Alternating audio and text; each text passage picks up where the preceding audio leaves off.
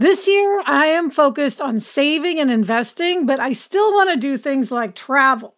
NerdWallet lets you compare top travel credit cards side by side to maximize your spending, some even offering 10 times points on your spending, which means you could end up with a free flight or maybe a better hotel room. So, what could future you do with smarter financial decisions? Compare and find smarter credit cards, savings accounts, and more today at nerdwallet.com. Nerdwallet, finance smarter. Reminder credit is subject to lender approval and terms apply. Homes.com knows that when it comes to home shopping, it's never just about the house or condo. It's about the home. And what makes a home is more than just the house or property. It's the location and neighborhood. If you have kids, it's also schools, nearby parks, and transportation options. That's why Homes.com goes above and beyond to bring home shoppers the in depth information they need to find the right home. And when I say in depth, I'm talking deep. Each listing features comprehensive information about the neighborhood, complete with a video guide. They also have details about local schools with test scores, state rankings, and student to teacher ratio. They even have an agent directory with the sales history of each agent. So, when it comes to finding a home, not just a house, this is everything you need to know all in one place. Homes.com. We've done your homework. This is Happier. This week we talk about how to get yourself to go to sleep earlier and whether you're an abstainer or a moderator when it comes to resisting a strong temptation. I'm Gretchen Rubin, a writer who studies happiness, good habits, and human nature, who lives in New York City. And with me is my sister, the sage, Elizabeth Craft, who's my happiness guinea pig and questioner. That's me. I'm Elizabeth Craft, a TV writer and producer living in LA, and Gretchen makes me happier, even if it's against my will. We're going to start with a suggestion you can try at home a small, manageable habit that will actually make a big difference about how you feel each day.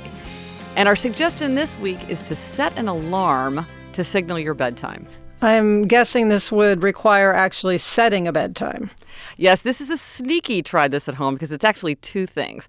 Um, the first is to use an alarm to go to sleep, just like we use an alarm to get up. For a lot of people mm. who have trouble going to bed on time, it's very helpful to just hear an alarm go off. There's just something about it, it triggers a behavior. You're like, oh, the alarm went off. I guess I have to do something. But as you point out, if you're going to have an alarm go off, you have to have it set for a specific time.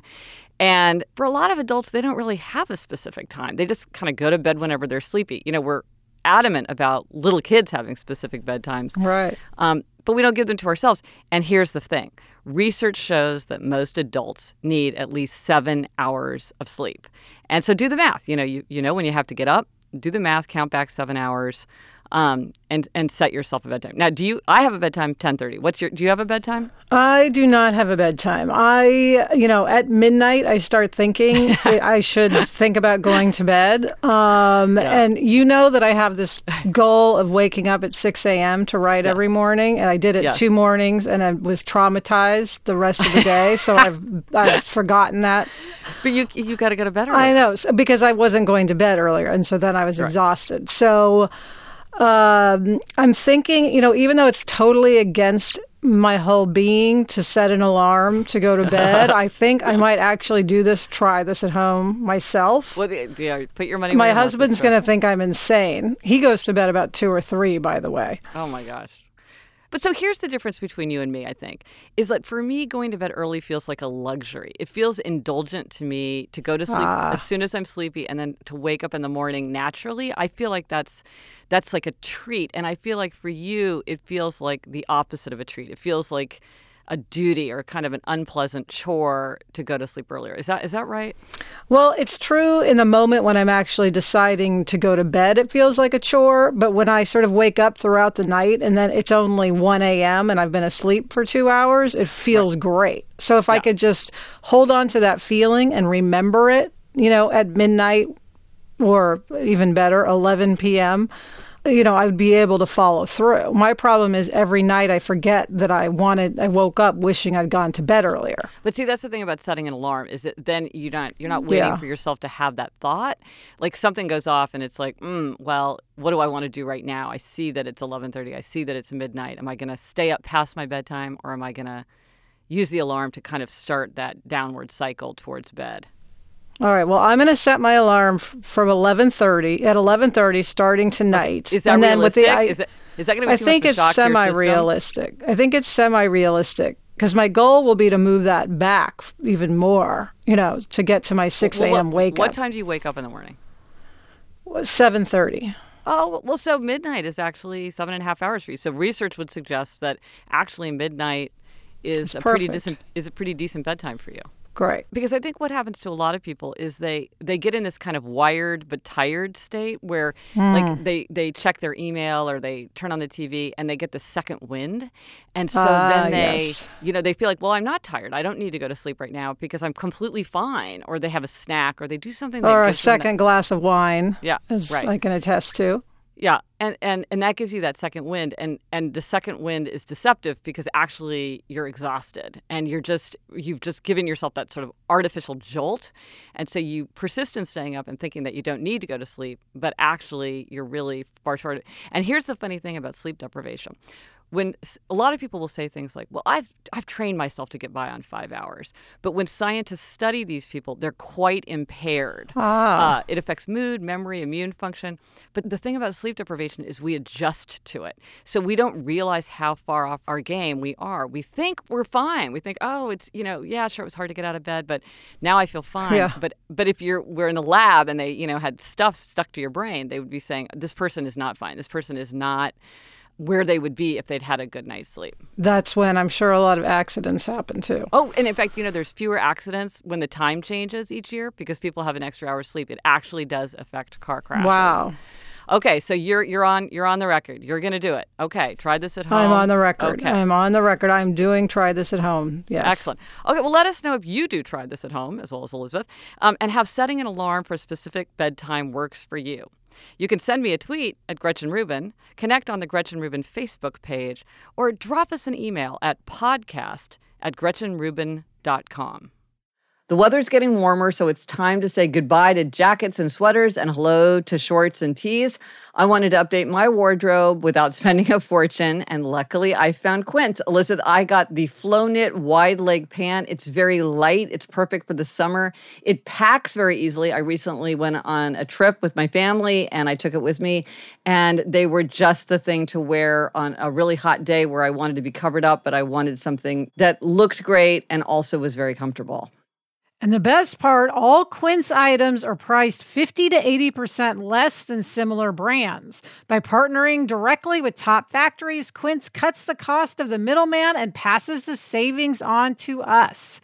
Get warm weather ready with Quince. Go to quince.com slash Gretchen for free shipping on your order and 365 day returns. That's Q-U-I-N-C-E dot com slash Gretchen to get free shipping and 365 day returns. Quince.com slash Gretchen. Elizabeth, now it's time for a question to help people know themselves better. I know that this question, are you an abstainer or a moderator, is one of your favorites. Oh my gosh, I love this question. And I, I recognize the abstainer moderator distinction um, when I was reading one of my favorite writers, the 18th century essayist Samuel Johnson. And when someone asked Johnson to have a little wine, Dr. Johnson uh, said, No, abstinence is as easy to me as temperance would be difficult. Hmm. Meaning he can say no, but he can't have just a little bit. He couldn't just have a little wine. And when I read that, I thought, I just had this thrill of identification. I thought, you know, that is exactly what I am. I'm an abstainer. So, what is an abstainer? What's a moderator? So, an abstainer is someone like me who is kind of all or nothing. I can have the whole bar of chocolate. I can have the entire bowl of ice cream, but I can't have a little bit. I can't have just one or two bites.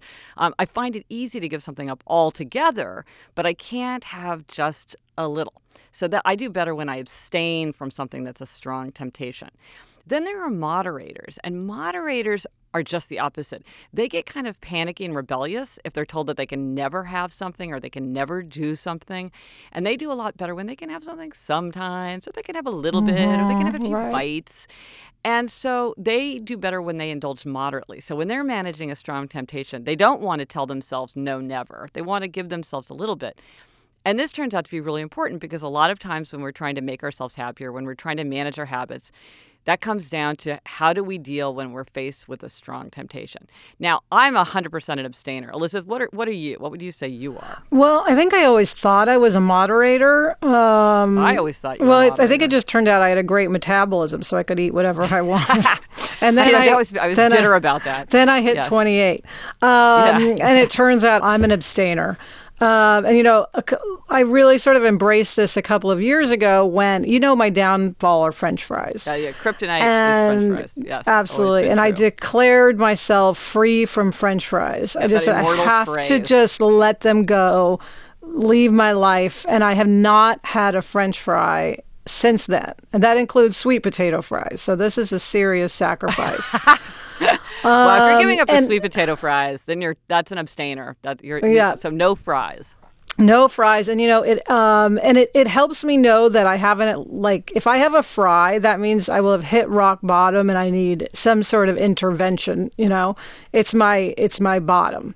But the the one problem I will say with this is I think other things can come in and take the place. Uh, so, for instance, yeah. now I feel like I'm a prisoner to potato chips because although I didn't used to eat Yes, I now I'm eating potato chips, so I think I also need to let those go. But I'm just I, mentally I'm not there yet. Right. Uh, but it's really true. It's easier to have none than have a have a few, and well, that's you, true for almost everyone that I've run across. Well, and it's funny because people are a mix because like I could be a moderator as to French fries because I, I've never. I mean, I like French fries, but it's not. I don't have that same kind of like oh I want to eat every French fry uh, I mean, if there was right. if there was a serving there, I would eat them all because that's just my nature. But I don't have the same. I'm you're a salty, I'm a sweet, and and for uh-huh. me, it was much more about, you know, how much Halloween candy could I eat at one sitting, and, and that sort of thing.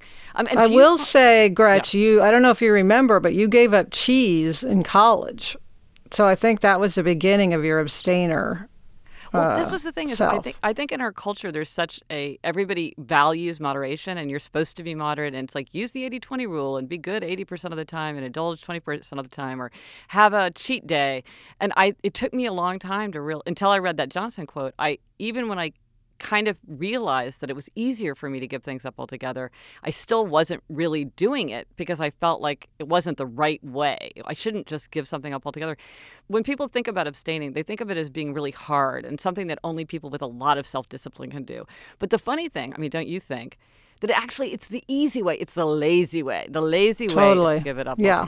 No, and so yeah. and this is we're talking about. then you food. don't have to make the decision. Yeah, yeah, no decision. Get out of the decision. We're talking about food, but it, it's also for technology. I know a lot of people who mm. like they can't play video games for 15 minutes. That I uh, that makes sense to me because I have I'm a Candy Crush person. Ah. And I have said it, the biggest, you know, obstacle in my career is Candy Crush. and the, I, mean, I play I will sit and play for three or four hours. I buy extra lives and I just keep playing.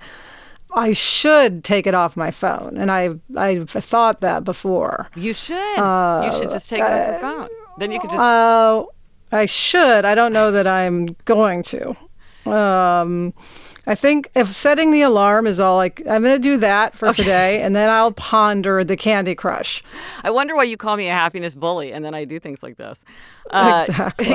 If I'm right, it's like you'd have to go. If you took it off, you'd have to go back all the way to zero. So it would be like a really. That's, it would be a very. Yes. It would be serious. Yes, because I'm on level 437. That would be a that would be major because yeah, if I changed my mind and I put it back on and I was at zero, I would I, I would just you know I'd be crying. But, but think about how upset. much more work you'd get out of your. Maybe you could sleep later in the morning. I would, and you know what? Crush. I would read novels. You know, I would do more reading. I have a friend who gave up who, who deleted Ruzzle because she said it was interfering with her with her reading. Literally, she's like, I can't read novels and play Ruzzle. I have to just. She deleted it from all her devices. Uh, I I admire her, and and I'm going to think about that. I'm gonna that's going to go in the back burner. So let us know if you're an abstainer or a moderator. And uh, we're both abstainers. So if you're a moderator, let us know how being a moderator works for you. Send us a tweet at Gretchen Rubin or at Elizabeth Craft. Another way to reach us is to leave a voicemail question for me and Elizabeth at 774 277 9336, which is 77 Happy 336. On upcoming shows, we'll be answering some of your questions. But since this is such an early episode, we don't have any calls yet. So instead, we're answering a question posted to us from Gretchen's Facebook page. The question is Gretchen, what was your biggest misconception about happiness before you wrote your first book about it? Well, here's the thing I was doing all my research about happiness, and I kept reading all these studies, all this research that said that novelty and challenge makes people happier. Like even something as simple as going to a new restaurant makes people happier. But I thought the usual rules did not apply to me. I am one of these people who does very few things all the time. I eat the same food every day, I never leave my neighborhood. And so I thought, okay, for someone like me familiarity and mastery are the secrets to happiness. Mm. But because I wanted to test everything out and see what worked, I started my blog. Something and new, right? It was incredibly new. It was very intimidating. I didn't know how to do anything like that. I felt very stupid and incompetent and you know flailing around. And indeed, my blog has become a huge engine of happiness in my life. And a big part of it is that it was so new and challenging that I got this tremendous surge of a feeling of growth and competence and learning and a whole new world. And it's I, I really have become a believer that novelty and challenge uh, really does uh, boost your happiness. And how about you? How, what do you what do you think? Well, I mean, like you, I think that I like to do the same things. I go all to the same restaurants, I see the same people, et cetera, et cetera. But my you know that my job as a TV writer means yeah. that I actually you know have a new um, gig basically every it could be six months it could be a year it could be I mean three years for right. me is a lifetime right. and each time I have a new job it's a whole new set of people you know it's a new neighborhood it's a new set of politics and I really enjoy that challenge um, now, I will say I have my writing partner Sarah, who comes with me to all these jobs, so I have my you know security blanket there. Oh, well, that's interesting. So there's a thread of familiarity that you can kind of hang on to. Yeah, which I think helps. Um, but it is, I find it exciting and thrilling, and it's like an adrenaline rush to start a whole new situation. Although it also obviously I live with a lot of uncertainty. I also have a lot of excitement. You know, as well, Sarah says to me once in a while, she goes, "We must enjoy this because we keep doing it." Yes, we keep doing. But that's a good point. Is that novelty and challenge? The reason I think people shy away from them is a lot of time there's there's a period of uh, discomfort where you're feeling uncertain and and and anxious and you feel stupid and insecure and uh, you know frustrated because you can't just like do what you want. You don't know exactly how to proceed. Um, but if you can push through that then you get to that that big happiness boost. And gretch tell me do you still push yourself to do new things or, or have you fall back into your sort of old pattern of not doing new things well, we're pushing ourselves to do a podcast, and so I think that's a great novel and challenging thing, and I'm getting it's making me very happy. How about you? Good. Yeah, absolutely. Absolutely. Novelty and challenge podcasts. Excellent. When you're hiring for your small business, you want to find quality professionals that are right for the role. That's why you have to check out LinkedIn Jobs. LinkedIn Jobs has the tools to help find the right professionals for your team faster and free. And, you know, Elizabeth, I now work with a team and hiring the right people is so important. It's maybe the most important thing. And LinkedIn makes the process of identifying and hiring people easy and intuitive. I know that when I've been hiring for my team, it's hard to find quality candidates to interview. And LinkedIn isn't just a job board. LinkedIn helps you hire professionals you can't find anywhere else even those who aren't actively searching for a new job but might be open to the perfect role. In a given month, over 70% of LinkedIn users don't visit other leading job sites. So if you're not looking on LinkedIn, you're looking in the wrong place. On LinkedIn, 86% of small businesses get a qualified candidate within 24 hours. Hire professionals like a professional on LinkedIn. Post your job for free at linkedin.com slash Gretchen. That's linkedin.com slash Gretchen to post your job for free. Terms and conditions apply. To wrap up the show, Elizabeth and I are going to get even more personal. first, one of us is going to give ourselves a happiness demerit for a mistake we made this week that affected our happiness. Then, so we don't leave you on a down note, one of us is going to award a gold star to something or someone we think deserves to be recognized. Uh, well, my demerit starts with the fact that I have it's flu season in Los Angeles, and despite flu vaccines, you know, it's it's getting uh, many of us. And um, so in my house, uh, my son Jack got the flu, my husband Adam got the flu, and our nanny Cynthia all got the flu. I'm yeah. one of the uh, 23% that's actually the flu shot worked for me, thank oh, God. Yeah. Yeah. But anyway, so at, our son is applying to kindergarten right now, which is its own uh, fresh hell. Yeah, exactly. Uh, and we had an interview scheduled uh, one of the schools for a Friday. Now on Monday, Adam was in the full throes of the flu, but we thought, well, I by thought, Friday. okay, by Friday he'll yeah. be fine. Yeah. I didn't want to move the interview because the truth is, I just wanted to get it done. I yes, was so, yes. you know, I was nervous and list. stressed, and I, yeah, wanted to cross it off the list. So I said, I'll leave it. He'll be fine by Friday. Well, you know, the days pass, and although he isn't contagious anymore, he still felt horrible. Right. Um, and this is a two week flu for sure. Um, and then, yet, as the days pass, the closer you get to something like a kindergarten interview, right. the yeah. harder it is yes. to actually change it. Right. The more disruptive it is. Yeah. yeah. the more you look like, you know, the, the jerk parent. Yeah. Exactly. So we by Friday morning we had to go through with it and what I realized as we were driving to the interview and Adam was chugging cough syrup and uh, you know blowing his nose Aww. was that I should have just changed the interview when I knew he was sick. Right. Uh, but it was just my own selfish desire yeah. to get yeah. it done that kept me from changing it. And so I need to like basically, you know, step outside myself and think about other people. Is, is, is you know, I, the I gotta say, in your place, I would have done the exact same thing because I know that feeling of just so desperately wanting to get it over that it's like nothing is going to stop it. You know. Uh, yeah, but, it might be a right. maternal thing, but uh, but but I'm not proud of it. And as I was driving, I thought, oh, this is definitely a happiness demerit. Not a high point. Well, okay, let, let, us turn our attention to happier things then, and like do the gold stars. That's more fun. Okay. Yes. So I want to give I want to give a gold star to our mother because ah, uh, well. she had a brilliant idea. The update. So uh, Elizabeth and I, you know, we were home for our high school reunions. We're five years apart, so we're on the same high school reunion schedule. So we were home. Very so convenient. the four of us: mom, dad, Elizabeth, Gretchen. And my mom was thinking about an, a thing that many people have observed, which is this weird phenomenon where somebody that you see every day, you have a million things to tell and to talk about with. But if you see somebody more rarely, you're like, what's up? Nothing, you know, and you don't right. have anything to say.